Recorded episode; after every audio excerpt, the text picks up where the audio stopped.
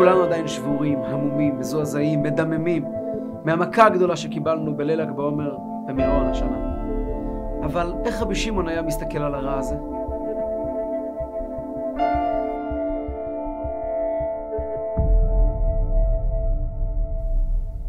אז פרשת השבוע, פרשיות בהר בחוקותיי, עוסקות, פרשת בחוקותיי עוסקת בקללות, גם בברכות אבל בעיקר בקללות.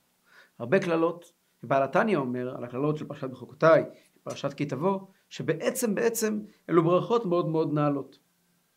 עד כדי כך שבנו של בעל התניא, רבי דוב, הרבי האמצעי, שהיה פעם נער, בדרך כלל היה רגיל שאביו בעל התניא היה קורא בתורה, ואביו לא היה בעיר, היה פרשת אה, כי תבוא, וקרא מישהו אחר, והוא התעלף באמצע. והעירו אותו, שאלו אותו, מה קרה? הוא אומר, זה קללות איומות, אני לא יכולתי, לא הייתי מסוגל לשמוע אותן. אמרו לו, אבל כל שנה יש קללות. אומר, כן, אבל כשאבא קורא לא שומעים קללות. בעל התניא מביא לכך ראייה, סמך, בגמרא שמדברת על רבי שמעון בר יוחאי. מה נאמר על רבי שמעון בר יוחאי? הגמרא מספרת במסכת אה, מועד קטן, מספרת הגמרא שפעם הגיעו לבקר את רבי שמעון בר יוחאי שני אנשים, רבי יונתן בן אסמאי ורבי יהודה בן גרים. ושם מספרת הגמרא שהוא שלח אליהם את הבן שלו, רבי אלעזר, ואמר לו, לך תקבל מהם ברכה, כי אנשים של צורה הם. ואז מספרת הגמרא כך, הגיעו, הוא הגיע אליהם, התחיל לדבר איתם, ואז אומר, ואז הם שואלים אותו, תגיד לי, אמרו להם, מהי בית אהכה? מה אתה מחפש כאן? אמר להוא, אמר להם רבי אלעזר, דאמר לי אבא, אבי אמר לי, זיל גביו דליברכוך. אבי אמר לי שאני אלך אליכם שתברכו אותי. אמרו לי, אמרו לו, יהי רעבה יהי רצון, דתזרע ולא תחצד, שתזרע ולא תקצור. תעייל ולא תיפוק, תכניס ולא תוציא. תיפוק ולא תעייל, תוציא ולא תכניס. לחרוב ביתך וליטוב אושפיזך, שהבית שלך יחרב, אתה תשב כל היום באושפיז, במלון. לבלבל פטורך, שהמיטה שלך תהיה מבולבלת. ולא תחזה שעת אחדתה, ולא תראה שנה חדשה. כי אתה לגבי אבוה, חוזר לאבא שלו, אומר לו, אמר לי, לא מבעיה דברוך לא, לא, ברכן, אבל צרו את צערן, לא רוצה לברך, שלא יברכו, אבל למה לצער? אמר לו, אומר לו רבי שמעון לבנו רבי אלעזר, מה יאמרו לך? מה הם אמרו לך? עונה לו רבי אלעזר, אחי ואחי אמרו לי, כך וכך אמרו לי. אמר לו, אומר רבי שמעון לבנו רבי אלעזר, הנח כולו ברכתה, ננהו כל אלה ברכות. תזרע ולא תחצד, תזרע ולא תקצור, תוליד בנים ולא ימותו. תאייל ולא תיפוק, תכניס ולא תוציא. תאייל קלתא, תכניס כלות הביתה, ולא לימותו בנך. הבנים שלך לא ימותו, יחיו באושר עם הכלות שלהם, והכלות ייכנסו הביתה ולא יצאו. דליפקון תיפוק ולא תאייל, שתוציא ולא תכניס, תוליד בנתה ולא ימותו גובריו, תוציא את הבנות שלך מהבית לאנשים אחרים, והם לא יחזרו הביתה, הבעלים שלהם יחיו.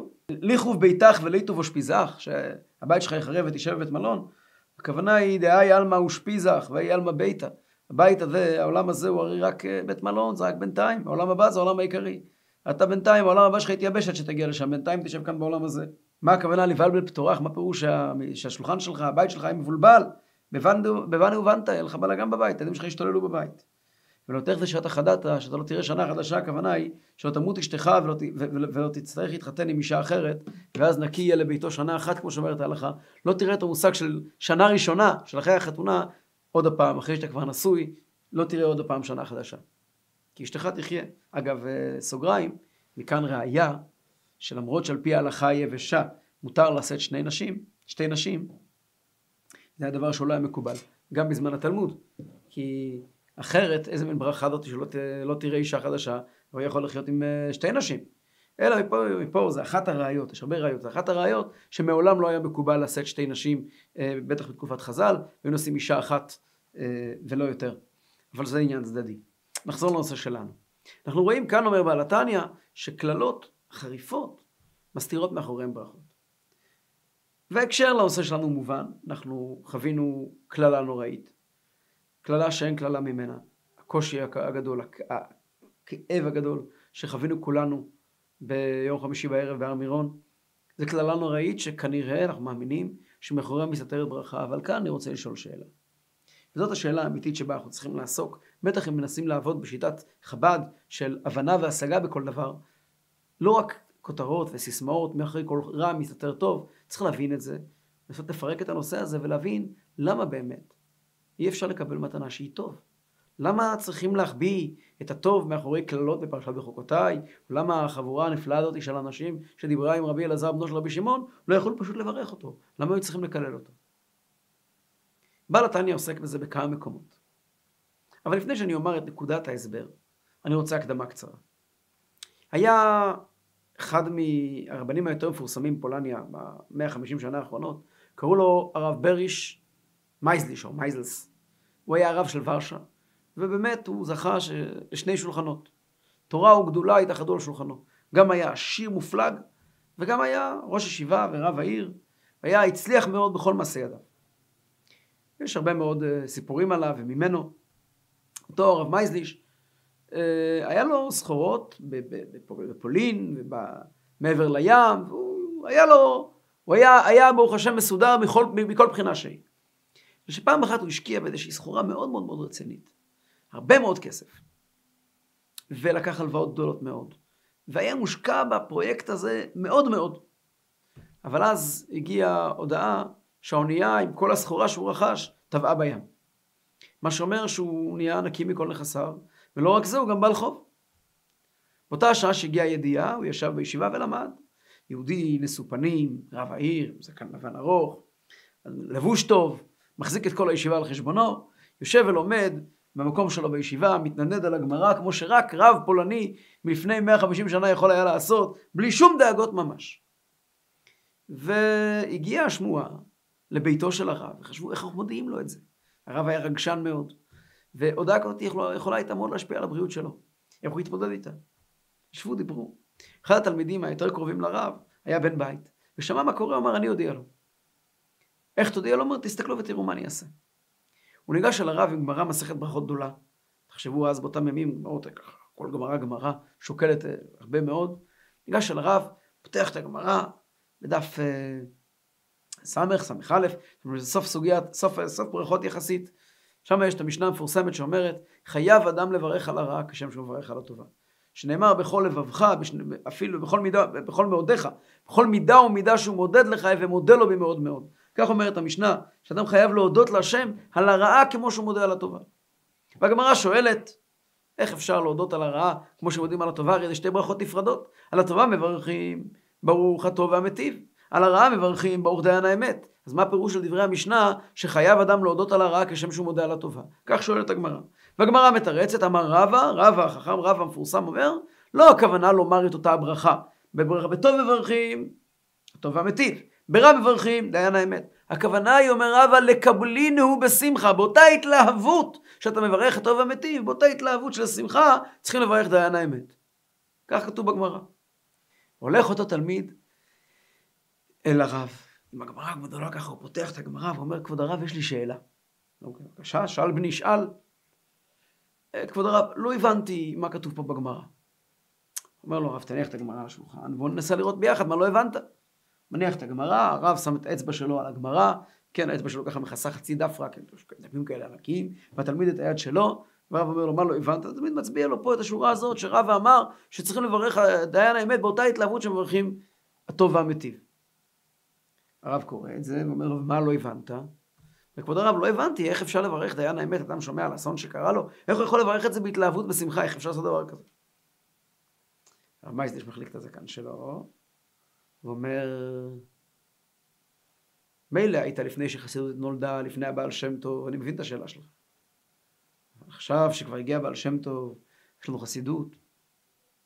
איזה מין שאלה זאת? יהודי צריך לדעת שהכל טוב ואין רע יורד מלמעלה.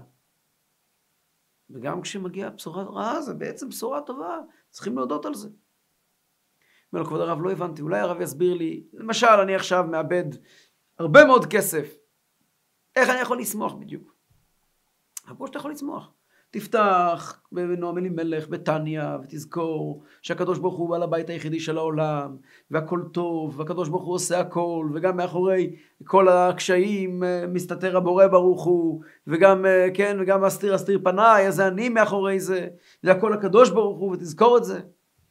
רבי, אני, אני, אני יודע שכתוב בספרים, אבל הגמרא מדברת אליי, לא אל הספרים. אני, אם קורה חד ושלום אצלי, איזה אסון גדול. אומר לו הרב, וככה מתחיל להתלהב, אמרתי, הוא היה בעל רגש. התחיל לחזור לו רעיונות חסידיים שמאחורי הרם מסתתר טוב, ועוד מסביר.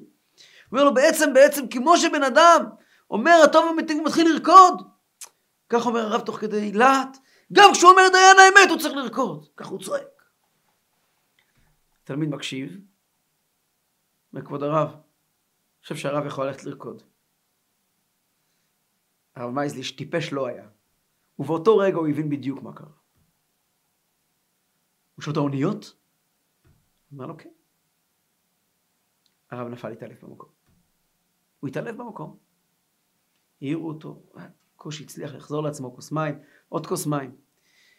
לאט לאט הוא מתיישב ליד הספסל בחזרה, ובחריפות הפולנית הנודעת הוא קורא חזרה לתלמיד ואומר לו, וואו, איזה שאלה טובה שאלת.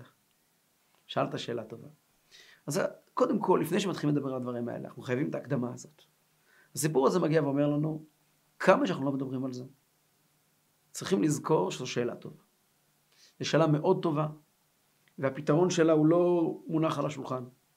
והשאלה הזאת היא צועקת וזועקת, ואדם שחלילה וחס איבד קרוב משפחה, הכאב מהדהד, אין פתרון לכאב הזה, אין תרופה. גם אנחנו לא ננסה למצוא פתרון, ננסה להסביר אבל מה הפירוש שמאחורי הרע מסתתר טוב. זה לא נותן נחמה, זה לא מסביר וזה לא מרגיע את הכאב הנוראי. אולי אפילו להפך, אבל זה נותן לו פשר. זה מסביר באיזשהו מקום שהקדיש ברוך הוא נמצא איתנו. קצת. אז ננסה לעשות את זה, ושוב, באמת בזהירות, כי יש היום מאוד מקובל להתחיל להסביר את הקדוש ברוך הוא, וגלגולים, ו- וענייני שמיים, ובכלל להיות uh, מזכיר של הקדוש ברוך הוא, ולהסביר את התוכניות שלו ועונש על מה זה.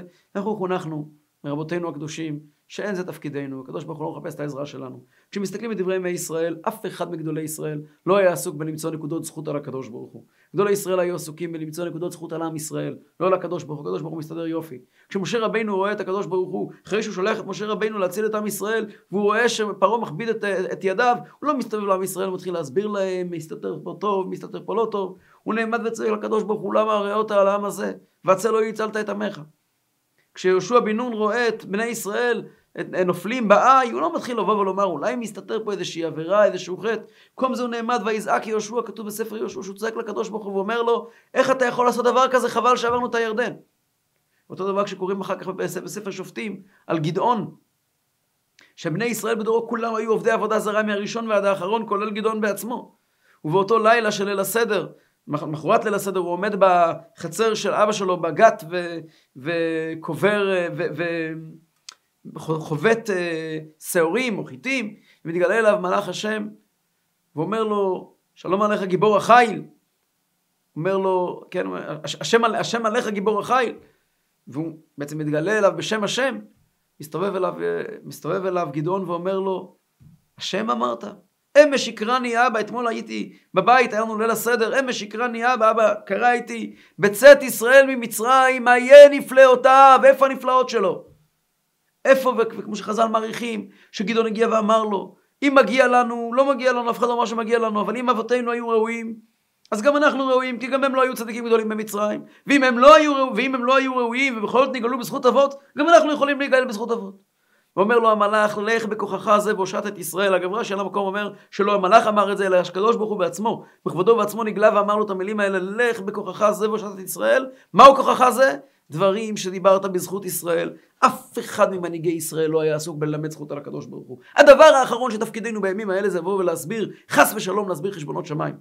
ודאי שיש חשבונות שמיים, ודאי שאין דין בלא דיין, ודאי שאין, שכל דבר שקורה בעולם הזה הוא מכוון ויש לו סיבות. אבל אנחנו, בני ישראל, צריכים רק לדבר זכות על יהודים, זאת, זאת המשימה שלנו, זה התפקיד שלנו.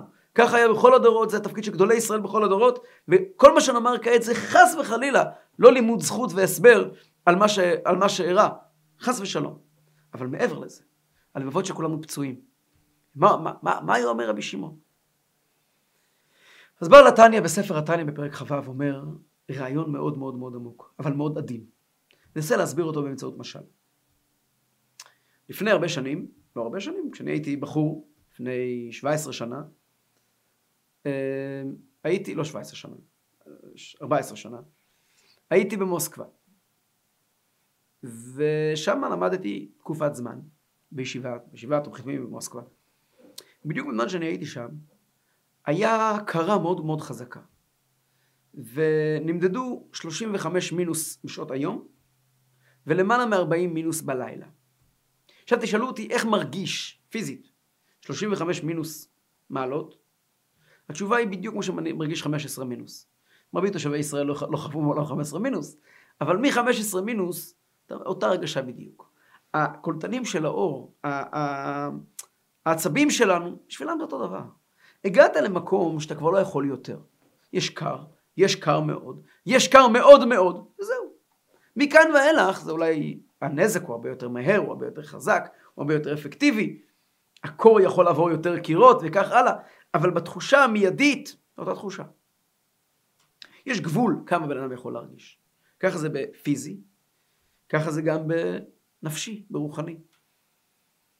אחד הדברים שתמיד מטמיעים בעיניי, אני מסתובב בחתונה. יש לי חברים, מחתנים ילד. אתה יודע מה ההורים האלה עברו עם הילד הזה. שהאימא נשאה אותו תחת ליבה תשעה חודשים, וגידלו אותו, וקמו אליו בלילה, ובשיניים, וגזים, והוא בוחר והוא רוצה לאכול, ואז מריבות עם החברים בגנים ובבית ספר, ועם המורים הוא כן מסתדר ולא מסתדר בבית ספר וישיבה. כל מה שילד עובר בעשרים שנה המורכבות בחייו, מרגע לידתו עד החתונה. וסוף סוף ההורים לוקחים, מצאו לו את הכלה הכי טובה, או את החתן הכי טוב, וגם זה לא הלך קל, גם פה הלבינו השערות שלהם, ואוי ואבוי. והשקיעו בלילה הזה של החתונה כל כך הרבה כסף. וכעת הם הולכים, מובילים את החתן לחופה. ההתרגשות הכי גדולה שיכולה להיות. ההורים מובילים את הילד שלהם לחופה. אתה ניגש להורים באותו לילה. רוב ההורים, אתה מסתכל עליהם בלילה הזה, הם שמחים. הם שמחים מאוד מאוד. אבל גם למאוד הזה יש איזשהו גבול. יש איזשהו רף עליון. הם מאוד מאוד שמחים. מאוד מאוד שמחים. אבל המאוד מאוד הזה, הוא, הוא מתבטא חיצונית באיזשהו רף מסוים. אתה לא רואה כאן משהו שלא, משהו יוצא דופן, משהו... הלילה הזה הרי בא לידי ביטוי כל האנרגיה של כל החיים שלהם, שברוך השם זכו להגיע אל היעד, להביא את הבן, לחתן אותו ברוך השם, את הבת. אתה לא רואה פה משהו יוצא דופן, אתה רואה יהודי שמח.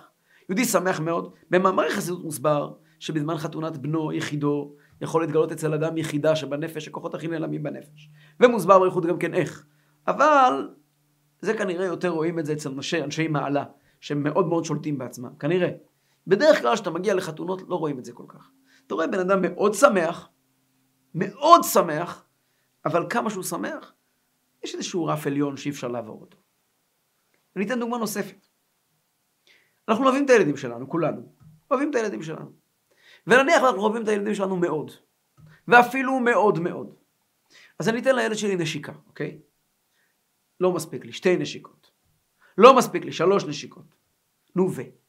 ארבע נשיקות יבטאו יותר אהבה מאשר נשיקה אחת. זה יבטא יותר אהבה. הורים שמנשקים את הילדים שלהם הרבה, אוהבים אותם יותר מהורים שמנשקים פחות. יש קשר בכלל. ואם אני נותן לילד שלי מתנה מכל הלב בעשר שקל, זה משנה אם אני נותן לו מתנה בעשר שקל או במיליון שקל? האם ההורים שנותנים לילדים שלהם יותר גם בהכרח אוהבים אותם יותר? האם הנתינה היא מדד על אהבה? ברור שלא. אגב, זה עניין גם חינוכי כללי שכדאי לדעת, שפשוט לא כדאי למכור את האהבה במחירים מוגזמים, כי אז אנחנו מזילים את המחיר האמיתי של האהבה.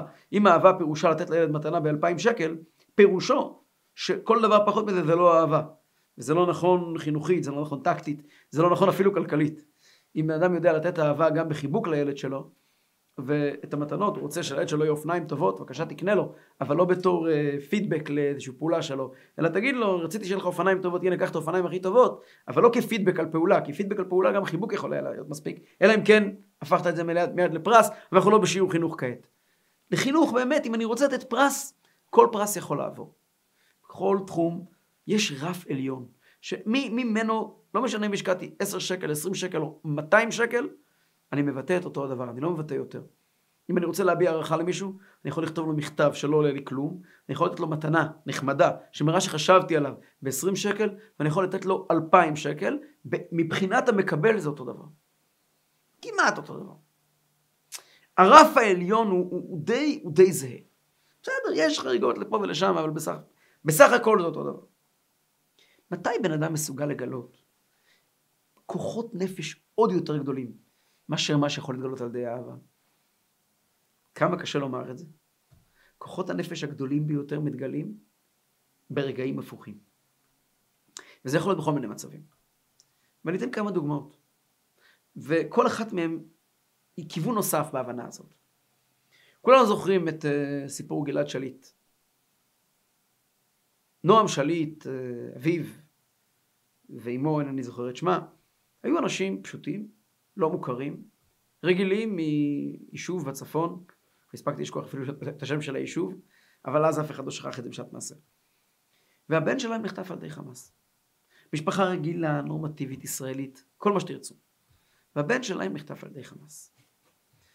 במשך תקופה, שני האנשים האלה, האבא והאימא של גיל, אביבה קראו לה, נועם ואביבה שליט, הפכו לאט לאט לאנשים מסוג אחר. הם היו אנשים רגילים.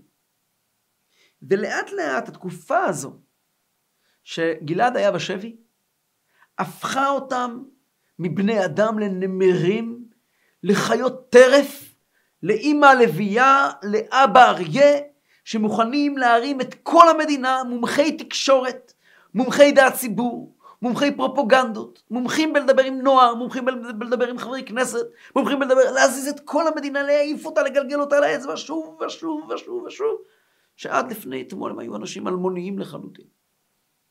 עכשיו ברור לנו שבחתונה של גלעד, אינני יודע אם הוא התחתן כבר, עוד לא התחתן, הקדוש ברוך הוא ודאי ידאג לו ששמחנו כי מותי ניתנו שיהיה לו כל מה שמגיע לו אחרי כל הסבל שהוא עבר. אין לי שום ספק שבחתונה שלו, גם אם החתונה הזאת הייתה אחרי כל הסבל הנוראי הזה, ומסמל שמחה כל כך גדולה, הם לא יהיו מסוגלים להגיע לאותן עוצמות נפש שהם גילו בשנים הנוראיות האלה, שהם נלחמו את מלחמתו של גלעד. הם לא יכולו להגיע לכאלה עוצמות נפש. אלו עוצמות נפש שמתגלות רק כשאדם מרגיש מצוקה. אדם חי את החיים, הוא חי חצי אחוז מהחיים. אדם חי חצי אחוז מהחיים, נושם עשר אחוז ממה שהוא יכול לנשום, חושב עשר אחוז ממה שהוא יכול לחשוב, מרגיש שתי אחוז ממה שהוא יכול להרגיש. כשבן אדם נתקל בקושי של החיים, חטפו את הבן שלך לעזה, והוא חי, אתה יכול לחלץ אותו?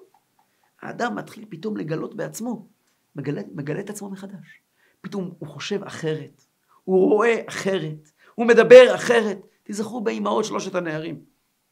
אלו נשים שגילו את עצמן מחדש. אנשים, נשים רגילות לגמרי יום לפני כן. לפני אותו יום מר ונמהר. כן, ט"ו סיוון, זוכר במקרה את התאריך. יש סיבה למה אני זוכר, אבל ט"ו בסיוון היה אז, לפני uh, שש שנים, כאשר חטפו את שלושת הילדים שלהם, פתאום באיזה יום שישי בבוקר, הפכו להיות לביאות. הפכו להיות נשים מלאות, ספוגות בחיים. והצליחו להרים עם אהבת החיים שלהם, אהבת האדם שבהם, יראת השמיים שבהם, את כל מי שגר כאן בארץ הזאת. מן הסתם גם כל יהודי בעולם. משהו שנמצא דווקא בקושי, מסוגל להוציא מהאדם יותר. עכשיו אני אתן דוגמה אחרת לגמרי, ובעצם היא קשורה. אהבה, כביכול יש לה גבול. לשנאה, לכעס, אין גבול. כי קשה כשאול קינה. לקנאה, לכעס. אזק המוות, יש איזשהו כוחות אדירים שמפרנסים אותה. כשאדם כועס על משהו, זה מתחיל וזה מתלבה, ובן אדם מגלה בעצמו כוחות דמוניים שהוא לא ידע שהם קיימים בו. כשאדם כואב כאב מסוים, כשאדם אפילו שונא מישהו. הרי מאיפה נובעת שנאה? לא, לא פעם אחת שנאה נובעת מאהבה. יש לבן אדם קשר עם מישהו, והקשר הזה משתבש, כל מיני סיבות, וזה הופך להיות שנאה. הרבה פעמים אה, יש שנאות דווקא בתוך המשפחה, יותר מאשר מחוץ למשפחה. והסיבה לזה היא כי יש קשר. הקשר הזה הוא בא לידי ביטוי מעוות, מכל מיני סיבות, אבל ככה זה. ופה באמת מגיעים אנרגיות הרבה הרבה יותר חזקות לידי ביטוי. מה הסיבה לזה? הסיבה לזה היא כי ישנם שני דרכים לגלות משהו. יש דרך שנקראת דרך אור ישר. אור ישר פירושו, אני לוקח את מה שיש לי ואני שופך אותו. מה שיש, אני נותן. אני יכול לרוקן את כל מה שיש לי ולתת אותו. אבל יש דרך אור חוזר. אור חוזר פירושו שאני לוקח את, את מה שיש ואני לא מוציא ממנו את מה שיש בו, אלא אני מתחיל להילחם איתו מתחיל לשבור אותו, הוא מתחיל להמציא את עצמו מחדש. ואני אתן כמה דוגמאות פשוטות לזה. ישנם שני סוגי, שני סוגי שיעורים. יש שיעור שהמורה יושב מול תלמידים ואומר להם את משנתו. הוא נעמד ונותן הרצאה מעניינת, מלומדת, מחכימה, מה שתרצו. עומד חצי שעה, אומר את מה שיש לומר והולך. ויש המורה נכנס לכיתה עם תזה, עם הנחה, עם מה הוא רוצה להוכיח משהו. ואיך שהוא מתחיל לדבר, מתחיל להציג את התזה. קם אחד התלמידים ואומר לו, המורה, מה שאתה אומר זה לא נכון. מביא לו הוכחות. אסור להגיד למורה זה לא נכון, כן? אבל הוא כן, התלמיד הזה כן אומר. מביא לו הוכחות. אחת, שתיים, שלוש, ארבע, חמש, תסתור את דבריו. המורה ברגע הראשון מתבל, מתבלבל, אבל הוא בטוח בצדקת דרכו. הוא פעם ראשונה שומע את השאלות האלה, אבל הוא יודע ודאות שהוא צודק. הוא נעמד מול אותו מתנגד שבעצם נותן לו קונטרה, כן? נותן לו קונטרה. אז המורה בעצם מתחיל להעמיק בעצמו בסוגיה, ומתחיל להסביר לו את כל העניין מההתחלה עוד יותר עמוק, ועוד יותר עמוק, ועוד יותר עמוק. אלו דברים שהמורה במסע רגיל לא יכול להגיע אליהם. חז"ל אמרו לנו, הרבה קיבלתי מרבותיי ומתלמידיי יותר מכולם. כשאני נעמד ומתמודד עם קונטרה, אני חייב לתת משהו חזק מספיק שיכול להתמודד איתה, אני חייב להמציא את עצמי מחדש. אחרי מלחמת יום הכיפורים, ששת הימים, הייתה בכפר חב"ד אישה, היא עדיין ישנה, שתהיה בריאה לא חייבים שם טובות, הצדקנית, הרבי קרא לה. אה, גברת שפרה מרוזוב, שתהיה בריאה, תיבדל לחיים טובים. בעלה, רב דוד מרוזוב, השם ייקום דמו, נפל בקרב במלחמת ששת הימים, והשאיר שלושה ילדים, מתוכם תינוק קטן שרק נולד, הוא הספיק את הברית ואחר כך הוא נפל. אה, רב חוני מרוזוב, מי שמכיר מהטמבוריה בכפר חב"ד, זה חוני, זה הילד של רב דוד כמרוזוב, שנפל במלחמת ששת הימים. ושפרה, האימא, שרה בבית עם שלושה ילדים, והרבי הטיל עליה תפקיד לרכז את הפעילות של חב"ד עם אה, אלמנות ויתומי צה"ל, אה, משפחות הגיבורים, כמו שהרבי קרא לזה. והרבי אמר לה לא לעשות רישיון נהיגה, אלא לדאוג שמישהו יסיע אותה. הרבי נתן לה המון המון עצות פרקטיות, אבל היה לה מאוד מאוד, מאוד מאוד מאוד לא פשוט בחיים שלה. הרבי אמר, תקחי בייביסיטר, שמישהו יטפל בילדים. את חייבת ללכת ולהשקיע את הכוחות שלך בפרויקט הזה. ובאמת הקימה פרויקט אדיר שבעצם זרעים שלו קיימים עד היום, זרעה פרויקט אדיר, השקיעה בו את כל הנשמה שלה, עשתה קייטנות לבני, לבני הגיבורים, בר מצווה, בת מצווה לבני הגיבורים, ועוד המון המון דברים, אבל עד היום הדבר הזה מתקיים. היא כבר אישה מאוד מבוגרת, אבל מכוחה, בצירי חב"ד עד היום מקיימים את הפעילות עם משפחות נפגעי טרור ו- ו- ונפגעים, אלה שמצויני צה"ל, שנפגעו במלחמות, או משפחות הגיבורים. קיים עד היום, זה מפעל שהקימה בעשר אצבעות אישה אלמנה צעירה, עשתה את זה לבד, מכוח מה היא עשתה את זה? אז כמובן מכוחו של הרבי, אבל הרבי גם הלביש את זה בדרך הטבע. מכוח הכאב הנורא.